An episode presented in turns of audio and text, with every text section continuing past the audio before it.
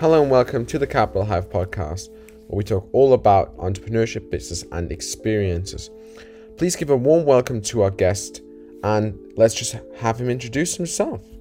Hey guys, um, just letting you know, there's not going to be an introduction, but as you know, there's a standard intro, so we cannot change that. Um, yeah, this is just where we're going to continue off with the podcast with Jess, and hope you enjoy the last part of it and looking forward to what you think. Bye. Okay, is, is this is the question how how do we know how well the staff are sort of being looked after? Yeah, how they're per- performing well and how they can learn to perform better. Because one thing is to know that you're underperforming, but another thing is to actually know how to improve upon it. Yeah. Oh, this is a great question actually, and very timely. So uh, actually, I should also probably explain to our listeners.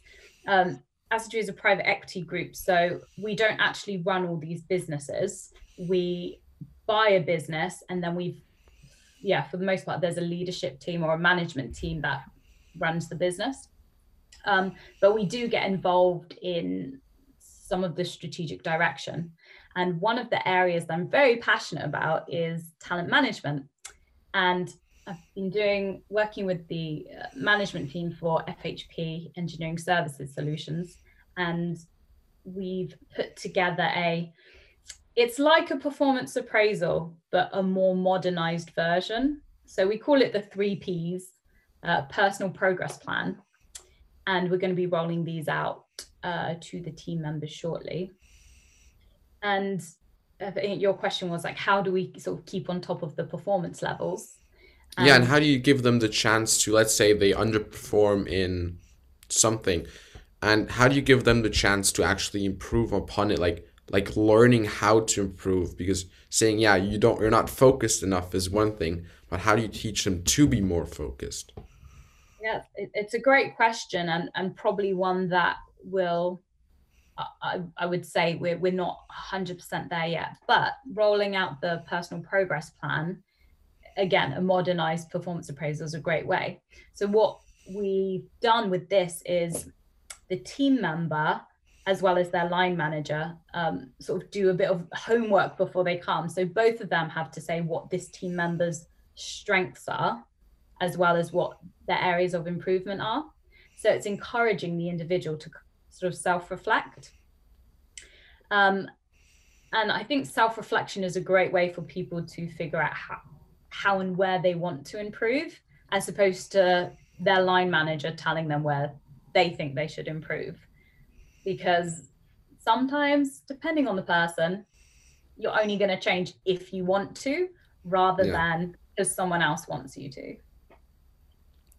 And you think that's just a mentality, or do you think they are?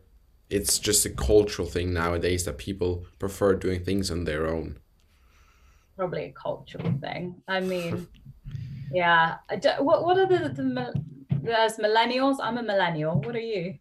I'm a Gen Z. So. You're a Gen Z. Yeah, I think we're we're more about.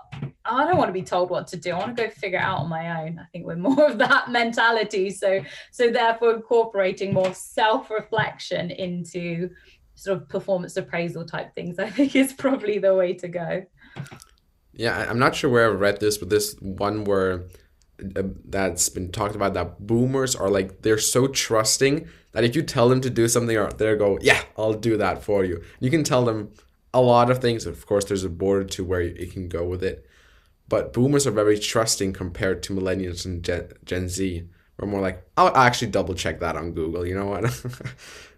I would also love to know, Jens, like what's it like at school? Do you or your teachers have a sort of a feedback mechanism. So if your performance is great or needs improving, although I'm sure it's great, how do they do it there? Well, of course, there's great. So those are always like a feedback mechanism in some way. Uh, but there is there's a lot of I feel like compared to well, I'm not that old yet, but compared to when I went in the first year, you just got your grades and then that was it. Improve on that, study more, or so on.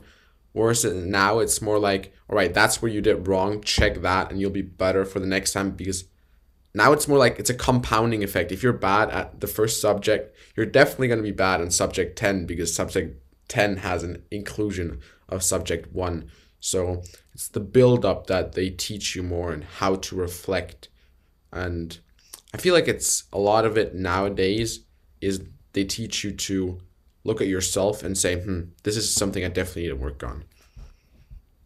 Yeah, yeah. that's really and sometimes also there's if someone either at school or you know in the workplace is not performing there's always a reason like there's a deep reason why. And just to add on to that sometimes it's you know the teacher's fault or the line manager's fault. Maybe they haven't given clear instructions or set clear expectations. So when it comes to a team member improving i think it's really important these days to look at the holistic picture.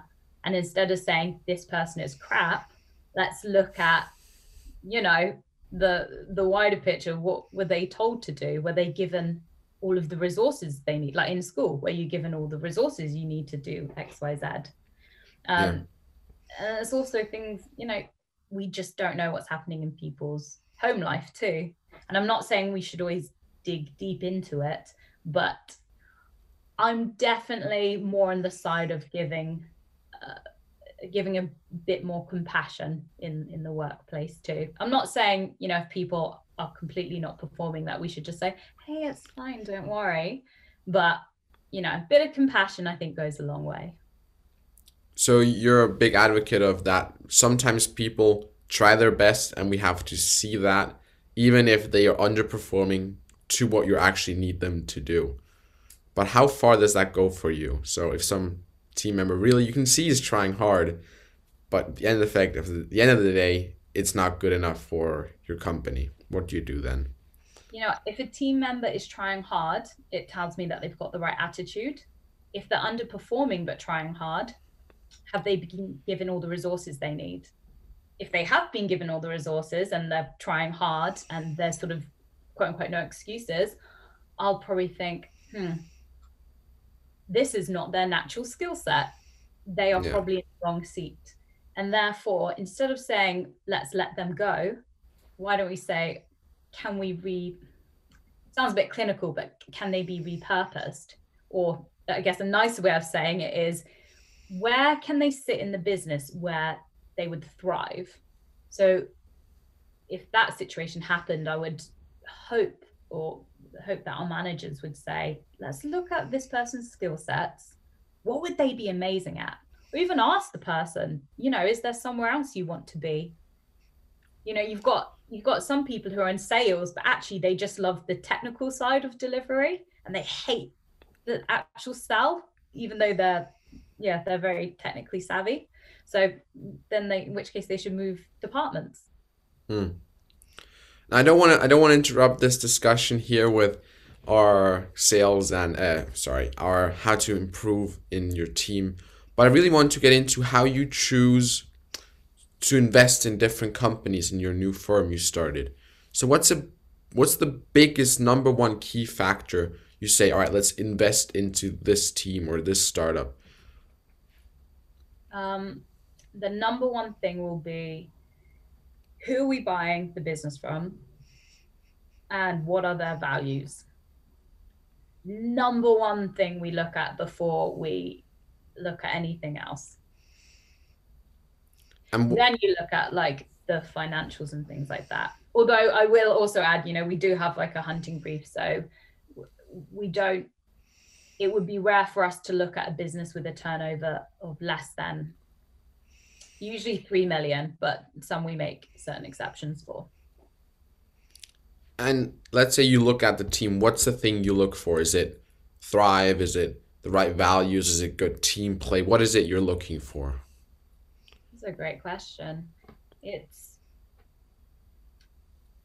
I want to use the word integrity, but I also want to just delve a little deep into what what that means. In integrity is you know is is are you giving a good good product to your customers? And how well do you look after your customers? How well do you look after your team members? Um, do you you know do you treat everyone with integrity and respect? Uh, respect would be the second one.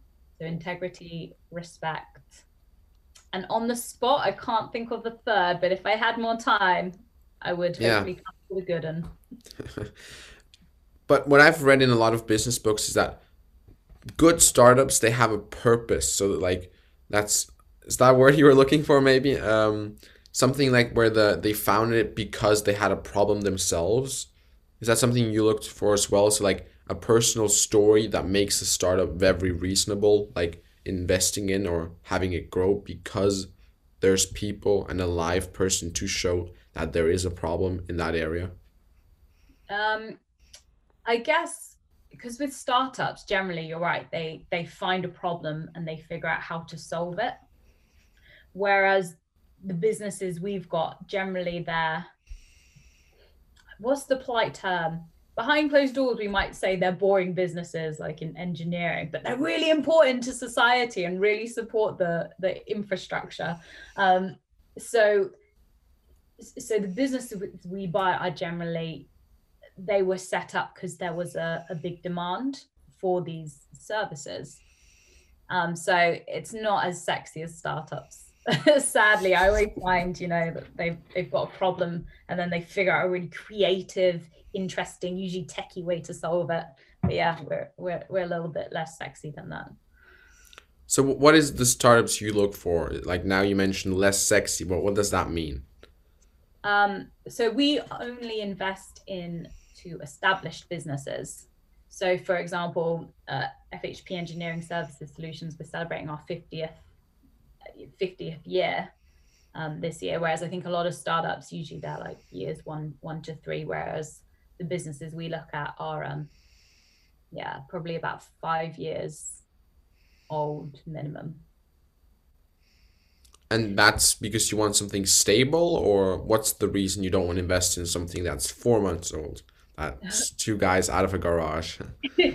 yeah, you're you're quite right. We're looking at um, sus- yeah, is it sustainable and is it scalable? We're not venture capitalists where we're sort of taking a punt on two people and you know crossing our fingers that they grow. We're looking at something that's got proven track record because at the end of the day it's an investment so you wouldn't you know invest in a property and say oh i really hope um, i'll get rent from this um, it's the same with a business you would say okay well it's made this amount of profit for the last three years. Let's take an average.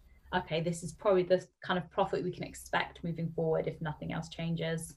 Maybe if we make these few tweaks like you know look at r&d tax credits or uh, look at um, talent management initiatives or things like that maybe we can improve the profitability. So you're definitely looking for stable things that you can grow slowly and over time. Uh, yes because we invest with uh, a lot of our own money. I think we, we've got a couple of it, uh, investors that i had back in my property days. Um, so we're we're not into taking risks with our capital at all. I mean we'll take educated risk. Yeah. uh, and I say that with no disrespect to anyone who's a startup at all, by the way, um, because you know some of those ideas will will go to the moon, literally. Um, but yeah, that's just not our our bag. We we invest in stable, sustainable, scalable businesses. And when you invest, is it your intention to take a majority share in the company so you take decisions, or is it that you'll have a 30%, so you'll have a big influence, of course, but it's more like a sideline where you invest the money, you want, you want to see it keep on growing with the same people? Great question, Jens. Um, so yeah, our intention is is for the most part we buy hundred percent of the company. However, we're also big fans of collaborating with the business owner, and sometimes the business owner wants to stay on for a good number of years afterwards. And there's a great phrase where someone says, "Why would you pay the most important person of the business to leave?" Which is a good point. So we always try and collaborate with the business owner. And if they want to stay on, uh, then essentially we could give them two bites of the cherry. So they can sell part of their business now, we'll help grow it. And then, you know, that in a good few years, maybe there's a time where we're all happy to sell and then they'll get another exit as well. So the yeah, it really just depends on on what the business owner wants and what we're comfortable with, and then we. Uh, I guess that's where the magic happens, where you create the deal structure to try and make it win-win for everyone. So now you choose. Let's say let's take a normal day for you. What what what goes on in this normal day for you? Is it a lot of like finding companies? Is it helping companies, or what? What's your actual day to day life like?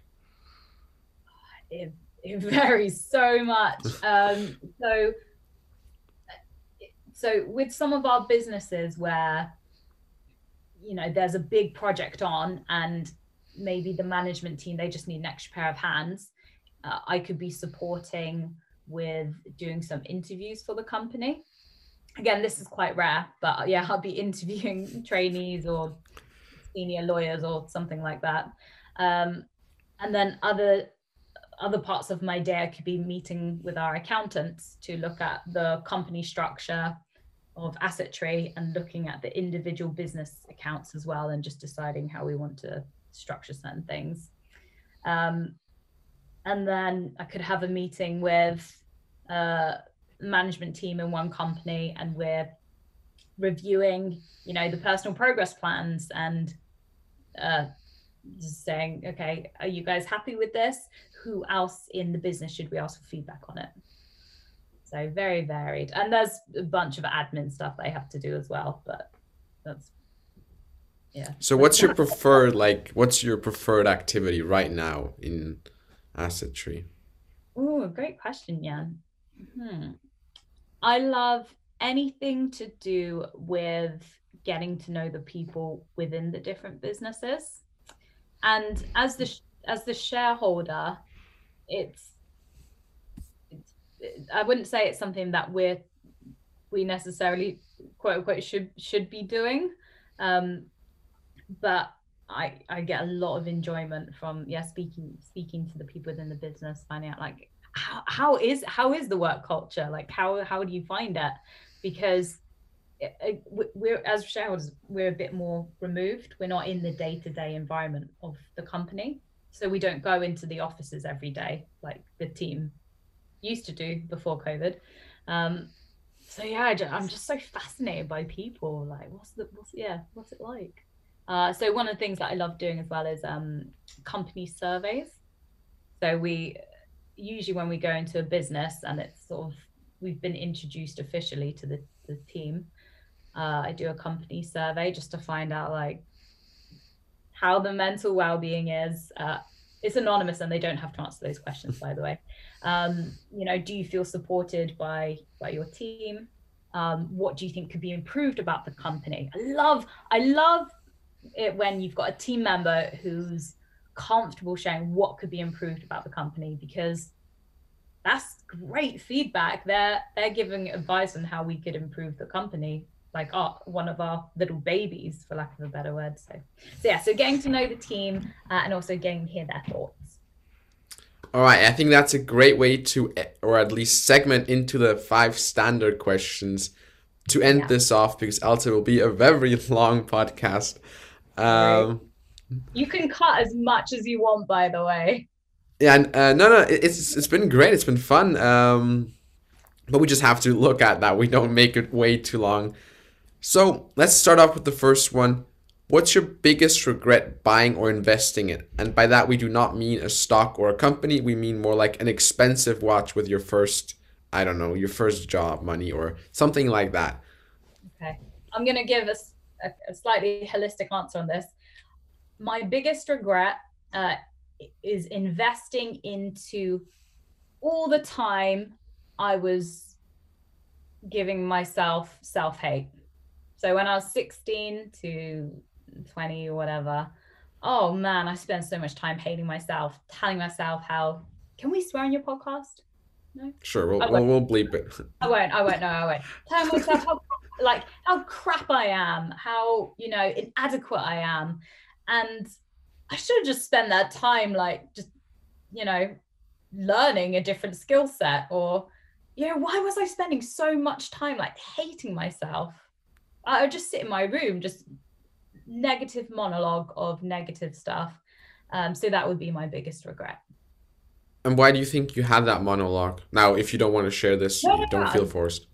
No, uh, I think it's it's almost a natural part of being a teenager. I think, um, y- you know, we're always comparing ourselves to other people, and we tell ourselves like, "Oh, I should be skinnier. I should do more work. I should work harder," instead of just, "Hey, this is me. This is where I'm at. That's cool."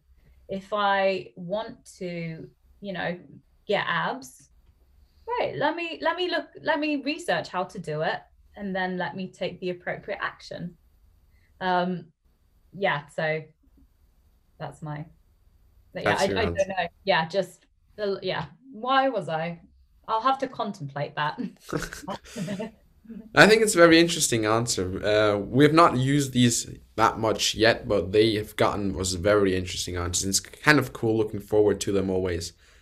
But now let's turn it around. What's your num? What's your biggest or best investment you have had? Not biggest, just best investment. Yeah. so the best investment I've ever made is time invested into um, my relationship with my dad and my fiance, and this time, time taken to understand them as individuals. Um, it's just yeah. My uh, investing time in something that my fiance and I called safe space which is basically someone has lots of emo- person X has lots of emotions they need to express, and you have to create a safe space where you take your ego out and you just observe. And whatever happens in this space, there is no judgment, and you can't use it against the person.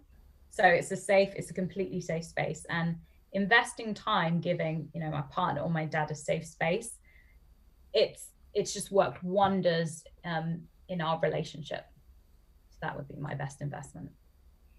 I think that's a good answer. Um, now this one is usually where the where people go a bit. Oh, I don't. I have not prepared anything for this. But Oh, what's your? You have. All right, that's good. What's your favorite quote and why? Okay. When you Jens, when you first asked me this question or you sent me the questions, I was like, "Yep, got it." Uh, it is.